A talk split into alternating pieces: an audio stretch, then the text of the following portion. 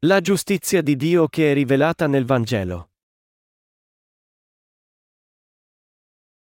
Romani 1, 16-17 Io infatti non mi vergogno del Vangelo, poiché è potenza di Dio per la salvezza di chiunque crede, del giudeo prima e poi del greco.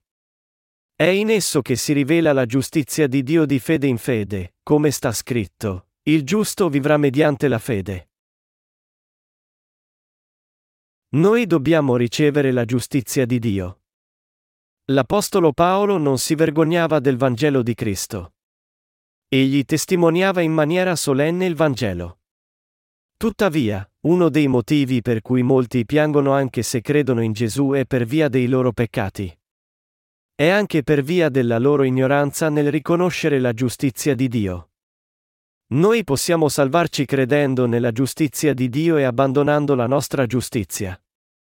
Perché l'Apostolo Paolo non si vergognava del Vangelo?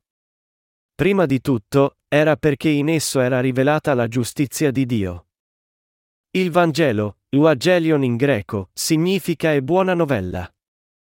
Quando Gesù Cristo nacque a Betlemme, apparve l'angelo di Dio e disse ai pastori che facevano la guardia al loro gregge di atti notte, Gloria a Dio nell'alto dei cieli, e pace in terra agli uomini di buona volontà. Luca 2,14 E era la buona novella e pace, buona volontà verso gli uomini. Il Vangelo del Signore ci salvò da tutti i peccati e mondò i peccati del mondo.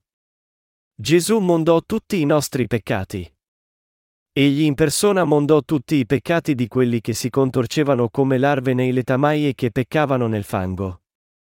Prima, l'Apostolo Paolo disse che la giustizia di Dio era rivelata nel Vangelo.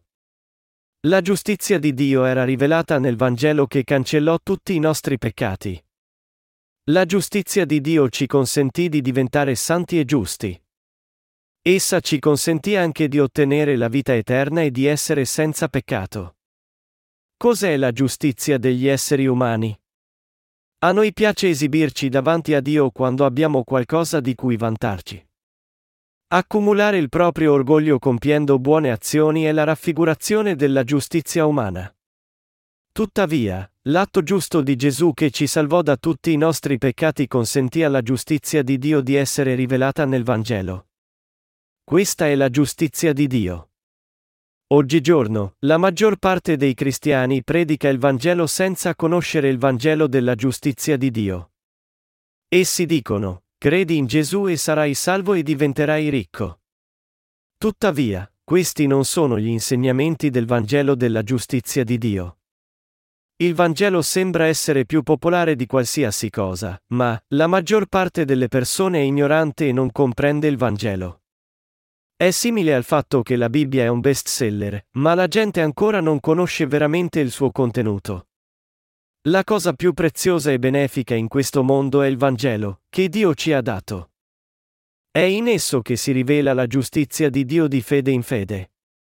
Il Vangelo di Dio è come un'oasi nel deserto. Gesù venne da quei peccatori che avevano commesso molti peccati e mondò tutti i loro peccati. Tuttavia, gli uomini hanno respinto il dono della sua giustizia, che ha mondato i peccati del mondo, cercando di fondare la loro giustizia. Gli uomini che hanno posto in alto i loro sforzi, servizio, dedizione, zelo, offerte, preghiere di pentimento, preghiere di digiuno, osservanza del giorno del Signore, traduzione della parola di Dio in pratica e così via, e rifiutano il dono di Dio, sono quelli che respingono la sua giustizia. Si può ricevere la giustizia di Dio solo quando si abbandona la propria giustizia. Essi intrecciarono foglie di fico, e se ne fecero cinture.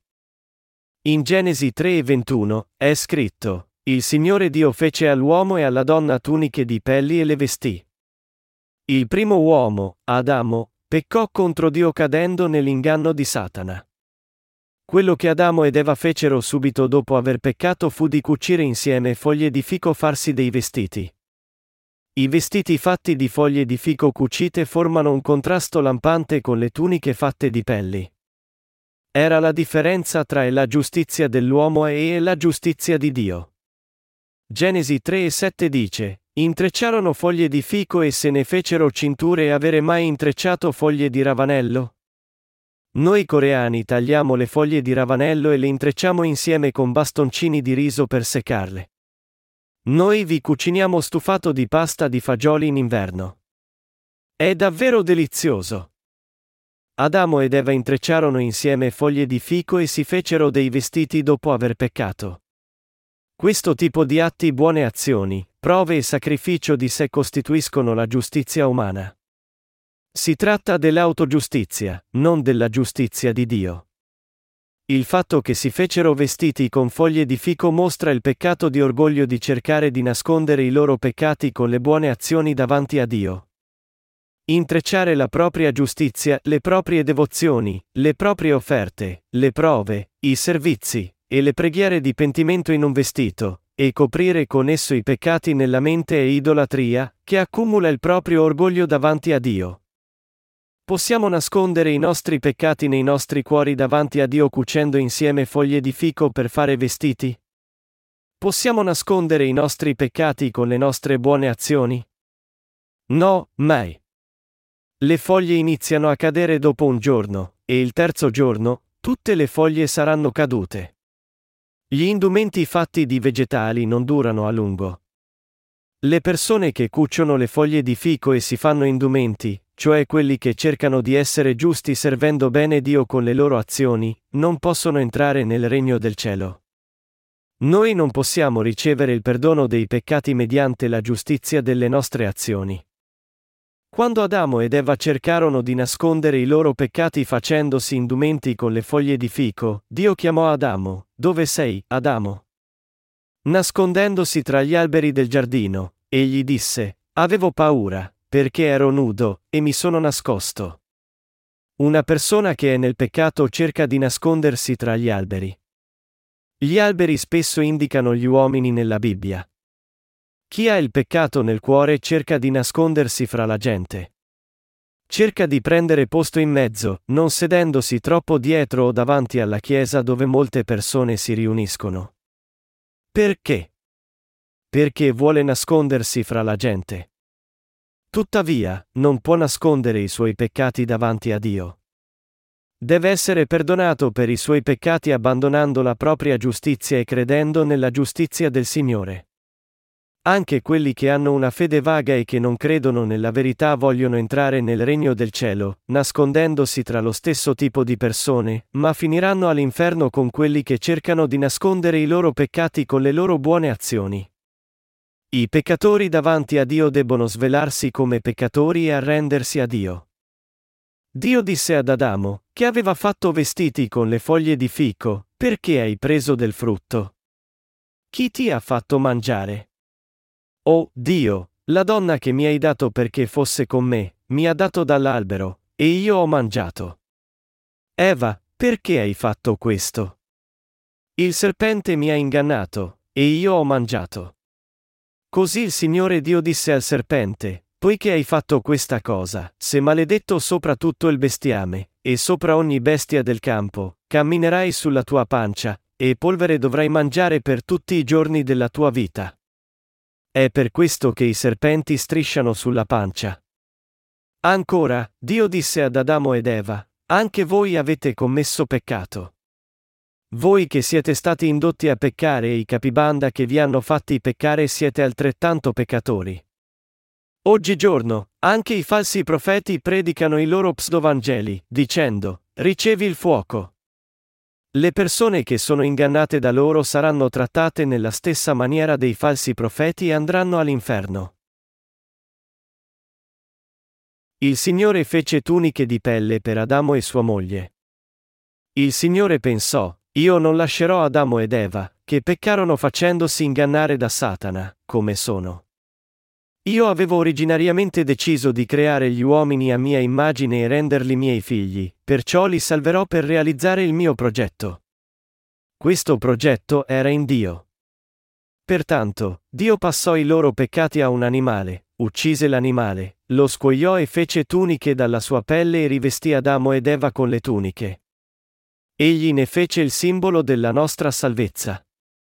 Di fatto, i vestiti vegetali fatti di foglie di fico non potevano durare neanche un giorno, e dovevano essere riparati continuamente. Dio rivestì Adamo ed Eva con la vita eterna, dicendo, Voi, Adamo ed Eva, venite, vi ho fatto nuove tuniche di pelle da un animale, vestitevi. È la pelle di un animale che è morto per voi. Il Signore rivestì Adamo ed Eva con tuniche di pelle benedette con la giustizia di Dio per dare nuova vita ad Adamo ed Eva. Il Signore Dio fece tuniche di pelle per Adamo e sua moglie e li rivestì, proprio come Dio rivestì i credenti con la salvezza della sua giustizia. Tuttavia, la salvezza dell'umanità che era separata dalla salvezza di Dio era la veste vegetale fatta di foglie di fico. Dio ci vestì di tuniche di pelle, che è la giustizia di Dio. Il Signore vestì la remissione dei peccati con la giustizia di Dio dando la sua carne e sangue. Egli tolse tutti i nostri peccati con il suo battesimo e la crocifissione per ricevere tutto il giudizio al posto nostro. Dio ci fa avere il perdono dei peccati quando crediamo nella giustizia di Dio attraverso il Vangelo del battesimo e del sangue di Gesù. È il Vangelo che salva i peccatori dai loro peccati. Ci sono molti che cercano di fondare la propria giustizia, respingendo la giustizia di Dio nel mondo. Essi devono deporre la propria giustizia. In Romani 10, 1-4 è scritto, Fratelli, il desiderio del mio cuore e la mia preghiera sale a Dio per la loro salvezza. Rendo infatti loro testimonianza che hanno zelo per Dio, ma non secondo una retta conoscenza, poiché, ignorando la giustizia di Dio e cercando di stabilire la propria, non si sono sottomessi alla giustizia di Dio. Ora, il termine della legge è Cristo, perché sia data la giustizia a chiunque crede. Gli israeliti insistevano nel loro legalismo per stabilire la propria giustizia, ignorando la giustizia di Dio. Dio diede agli uomini la legge per renderli consapevoli del peccato. Le persone hanno la conoscenza del peccato attraverso i dieci comandamenti e hanno il perdono dei peccati credendo nella giustizia della sua salvezza, che li salva dai loro peccati attraverso il sistema sacrificale del tabernacolo. Pertanto, il sacrificio espiatorio del tabernacolo implica che Gesù è l'esatta rappresentazione di Dio nel Nuovo Testamento. Tuttavia, gli israeliti non conoscevano questa giustizia di Dio. Perché Gesù fu battezzato? Perché Gesù fu battezzato? Giovanni Battista battezzò Gesù per mondare tutti i peccati di questo mondo. Gesù disse a Giovanni Battista appena prima di essere battezzato, lascia fare per ora, poiché conviene che così adempiamo ogni giustizia, in Matteo 3 e 15. Questo fu il motivo per cui Gesù fu battezzato. Egli fu battezzato in modo da poter mondare tutti i peccati dell'umanità. Egli tolse i peccati di questo mondo facendosi battezzare. Ecco l'agnello di Dio, che toglie i peccati del mondo. Giovanni 1,29 Egli tolse tutti i peccati e fu crocifisso per espiare i peccati. Tuttavia, gli israeliti non cedettero che Gesù divenne il perfetto salvatore dei peccatori. Gli israeliti non si sono sottoposti alla giustizia di Dio, ma Gesù è la fine della legge per la giustizia per tutti coloro che credono. La fine della legge significa che Gesù mondò tutti i peccati del mondo. Cristo fu giudicato come la maledizione della legge perché tutti i credenti si santificassero. Egli pose fine alla maledizione della legge. Gesù redense tutti gli uomini dai loro peccati. Gesù fu battezzato per mondare i peccati di tutta l'umanità. Egli tolse tutti i peccati del mondo consegnando la sua carne a Giovanni per essere battezzato e passando tutti i peccati del mondo sulla sua carne. In tal modo egli salvò tutti gli uomini dai loro peccati. Egli pose fine al giudizio della maledizione della legge togliendo i peccati di questo mondo attraverso il suo battesimo e crocifissione. Egli ci salvò perfettamente dal giudizio e dalla maledizione della legge. Fu la fine della legge e l'inizio della giustizia della salvezza di Dio. Gesù tolse adeguatamente i peccati del mondo facendosi battezzare da Giovanni Battista e salì sulla croce. Come è possibile avere il peccato nel cuore, anche se si crede davvero nella giustizia della salvezza di Gesù. È in esso che si rivela la giustizia di Dio di fede in fede. Il battesimo e il sangue di Gesù sono stati la giustizia di Dio. Credere nella giustizia di Dio significa credere nel battesimo e sangue di Gesù. La giustizia di Dio fu legittimamente adempiuta dal battesimo di Gesù. Io voglio che voi crediate in ciò. Allora sarete salvati da tutti i vostri peccati. La giustizia fu data perché i peccatori diventassero senza peccato attraverso il battesimo di Gesù. Inoltre, il giudizio della giustizia di Dio fu la crocifissione di Gesù. Cristo è la fine della legge. Il giudizio di Dio verrà a coloro che non sono stati ancora giudicati finché esiste la legge. La legge di Dio rivela il peccato e prova che il salario del peccato è la morte, la maledizione e l'inferno stesso. Pertanto, il battesimo di Gesù e il sangue sulla croce posero fine alla maledizione della legge.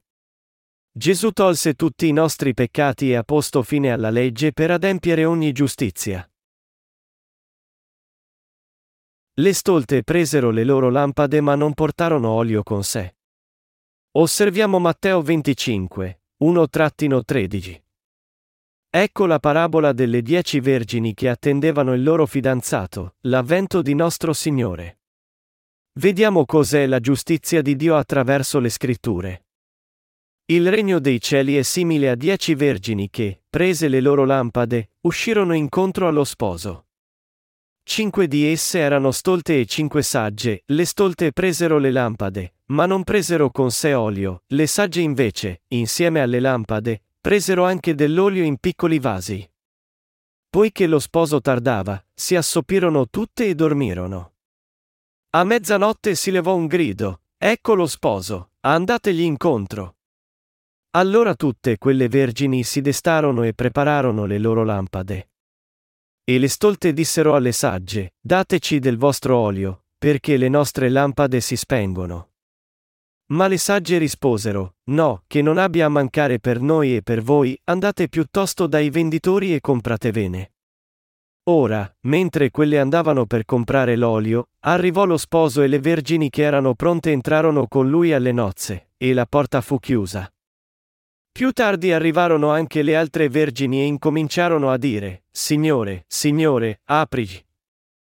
Ma egli rispose, In verità vi dico, non vi conosco.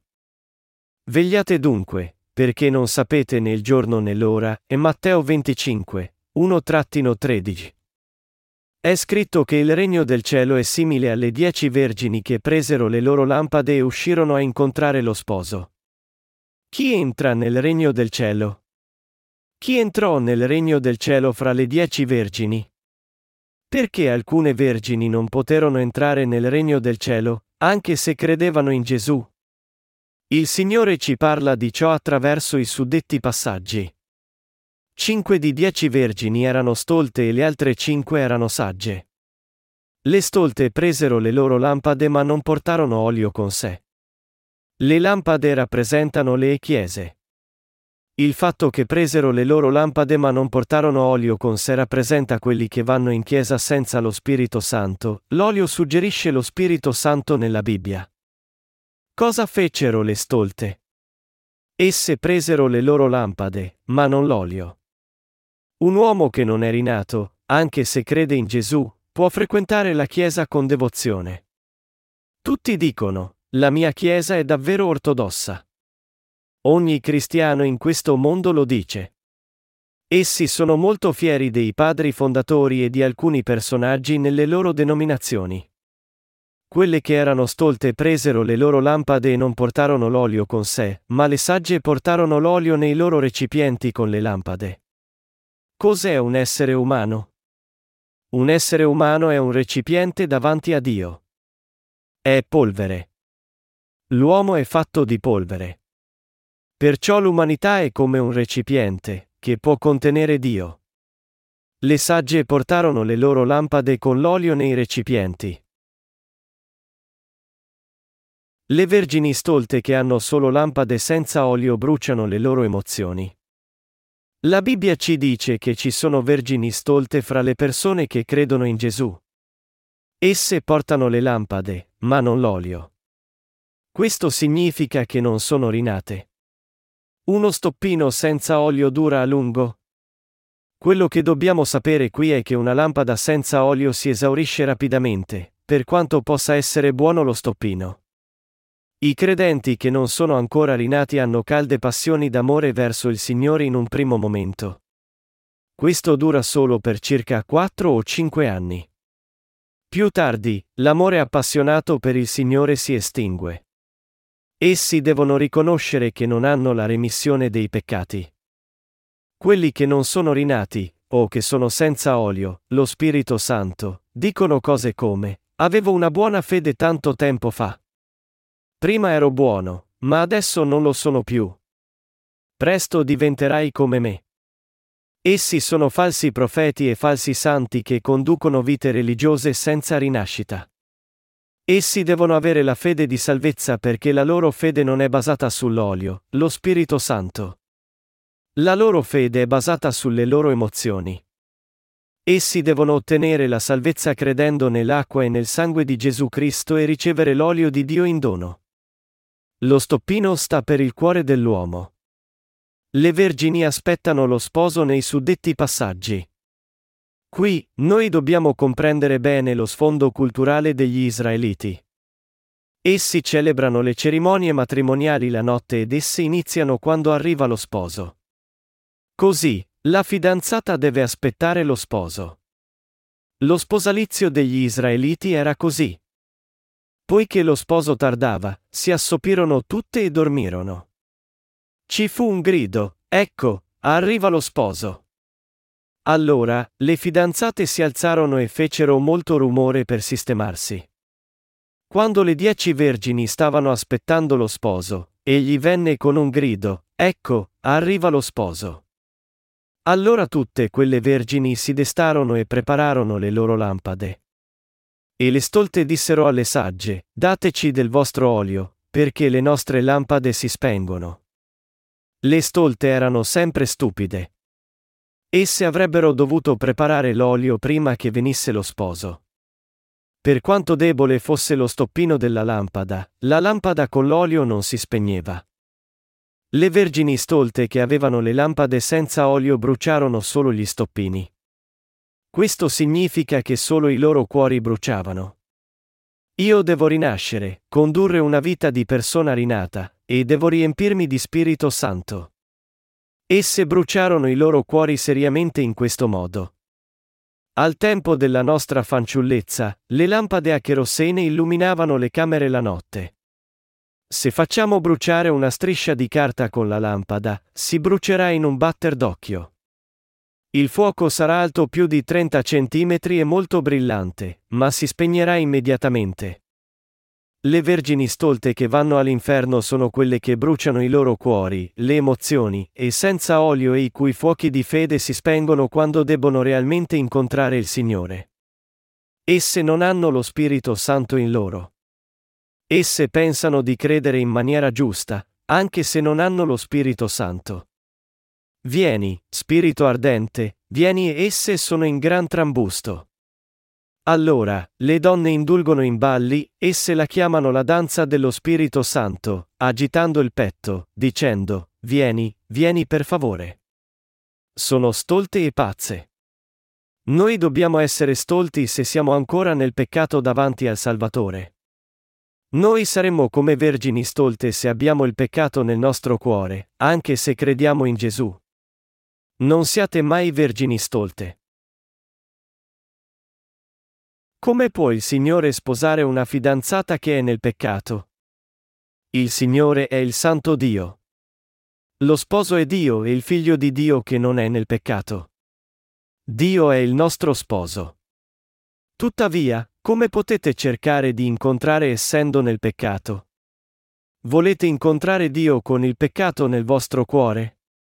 Sarebbe una cosa molto stupida e stolta da fare.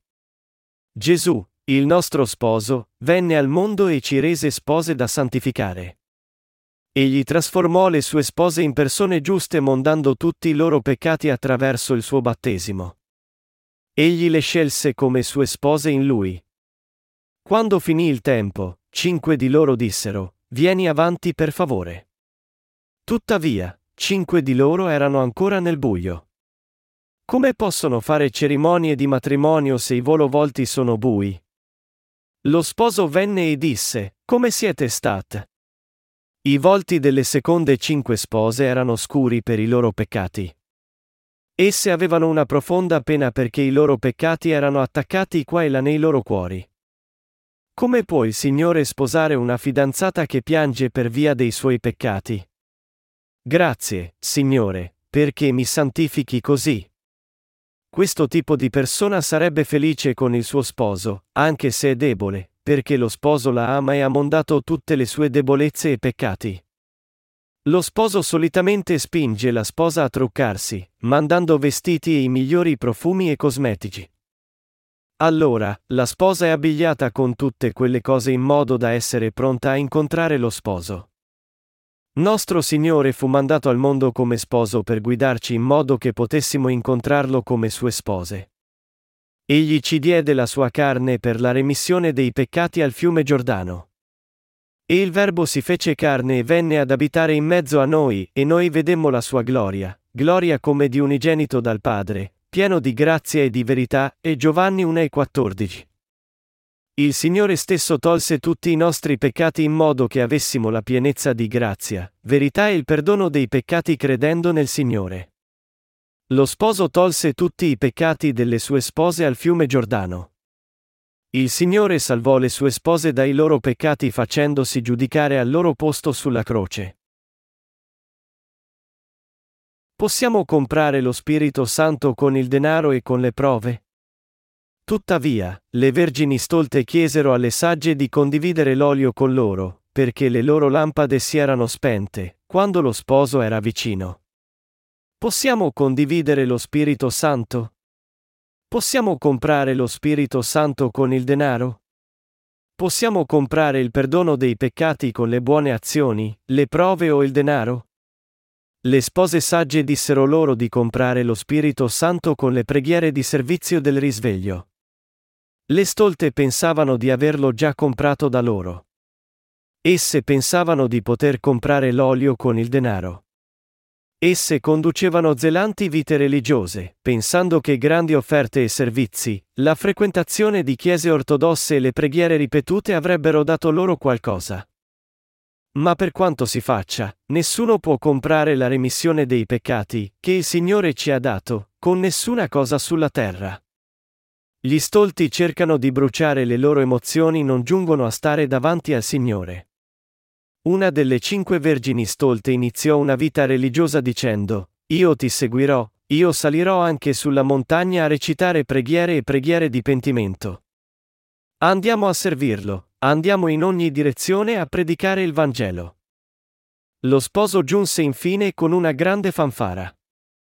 Le stolte andarono a comprare l'olio quando giunse lo sposo, ma le vergini che avevano avuto il perdono dei peccati e avevano preparato l'olio, lo Spirito Santo, andarono alla festa di matrimonio. Lo sposo incontrò le spose dopo aver preparato ogni cosa. Poi egli chiuse la porta. Gesù non scelse a caso cinque vergini. Il numero è cinque e significa e grazia è nella Bibbia. Le cinque vergini stanno per coloro che hanno la remissione dei peccati mediante la grazia e credono nella sua grazia e nelle azioni giuste. Esse riconoscono le cose che lo sposo ha fatto per loro e credono nella giustizia del Signore, che le rende giuste. In ogni modo, le altre vergini giunsero infine e dissero, Signore, aprici. Ma egli rispose, In verità vi dico che non vi conosco. Noi possiamo ricevere il dono dello Spirito Santo solo quando i nostri peccati sono cancellati. Coloro che non preparano l'olio non possono incontrare il Signore.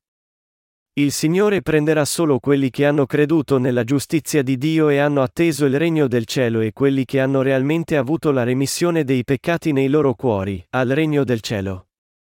Il Signore disse le parole di promessa. Pentitevi e ciascuno di voi si faccia battezzare nel nome di Gesù Cristo, per la remissione dei vostri peccati. Cosa accade dunque dopo la remissione dei nostri peccati? La Bibbia dice, dopo riceverete il dono dello Spirito Santo, Atti 2 e 38. Se ricevi il Vangelo della giustizia di Dio, i peccati nel tuo cuore saranno realmente cancellati e lo Spirito Santo verrà da te.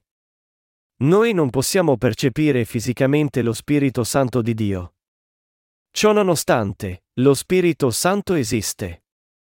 Noi possiamo dire di non essere nel peccato perché abbiamo lo Spirito Santo e la parola di Dio nei nostri cuori. Esso esiste davvero. Uno che riceve la giustizia del Signore diventa giusto, anche se è debole. Invece, uno che non ha la giustizia del Signore rimane un peccatore. È in esso che si rivela la giustizia di Dio. Il Signore venne d'acqua e di sangue. Egli ci salvò dai nostri peccati con il suo battesimo. Egli tolse tutti i nostri peccati quando fu battezzato e ricevette la punizione al posto nostro per tutti i nostri peccati versando il suo sangue. Cosa dicono gli apostoli Giovanni, Pietro e Paolo su questo? Essi parlano tutti della carne e del sangue di Gesù. Essi parlano del battesimo di Gesù e del suo sangue sulla croce. Matteo 3, 13-17 descrive esattamente il battesimo di Gesù. Gesù fu battezzato per rendere i peccatori senza peccato e per mondare tutti i peccati del mondo al fiume Giordano. Diamo uno sguardo a L1 Pietro 3 e 21. Pietro testimonia che la figura della salvezza fu il suo battesimo. Figura, questa, del battesimo, che ora salva voi, esso non è rimozione di sporcizia del corpo, ma invocazione di salvezza rivolta a Dio da parte di una buona coscienza, in virtù della risurrezione di Gesù Cristo, il quale è alla destra di Dio, dopo essere salito al cielo e aver ottenuto la sovranità sugli angeli, i principati e le potenze, e un Pietro 3, 21-22. È scritto, figura, questa, del battesimo, che ora salva voi in virtù della risurrezione di Gesù Cristo. Il battesimo di Gesù, che tolse tutti i nostri peccati con la sua carne, è stato la prova della nostra salvezza. Il fatto che egli versò il sangue sulla croce è la prova del fatto che egli era stato giudicato per i nostri peccati. Capite cosa sto dicendo? Pertanto, la Bibbia afferma che Gesù è colui che venne d'acqua, di sangue e dello Spirito Santo, 1 Giovanni 5, 6-9. Gesù fu mandato nel mondo con la carne di uomo e tolse tutti i nostri peccati nello stesso modo in cui l'alto sacerdote Aaron imponeva le mani sulle offerte per passare i peccati del suo popolo. L'acqua è la figura che ci salva, il battesimo. È scritto che non è l'eliminazione della carne peccaminosa. Questo non significa che noi non pecchiamo dopo aver ottenuto la remissione dei peccati. Noi riceviamo il perdono dei peccati credendo nel battesimo di Gesù. Dunque non pecchiamo con la carne? Sì. Molti fraintendono la remissione dei peccati e dicono cose come, se non hai il peccato nel tuo cuore, non peccherai più. Questo è un fraintendimento. La Bibbia dice, non c'è infatti sulla terra un uomo così giusto che faccia solo il bene e non pecchi, Ecclesiaste 7 e 20. La carne è ancora debole. E debole fino alla morte. Commette peccati finché non muore. Non è rimozione di sporcizia del corpo, ma invocazione di salvezza rivolta a Dio da parte di una buona coscienza. Le nostre coscienze si trasformano in buone coscienze verso Dio attraverso la nostra fede nel battesimo e nel sangue di Gesù. Le nostre coscienze possono chiamare Dio nostro Signore e Salvatore mediante la nostra fede nel fatto che il Signore tolse tutti i nostri peccati attraverso il suo battesimo. Il nutrimento spirituale per i nostri cuori è il battesimo e il sangue di Gesù. Il nutrimento per il cuore è il battesimo e il sangue di Gesù.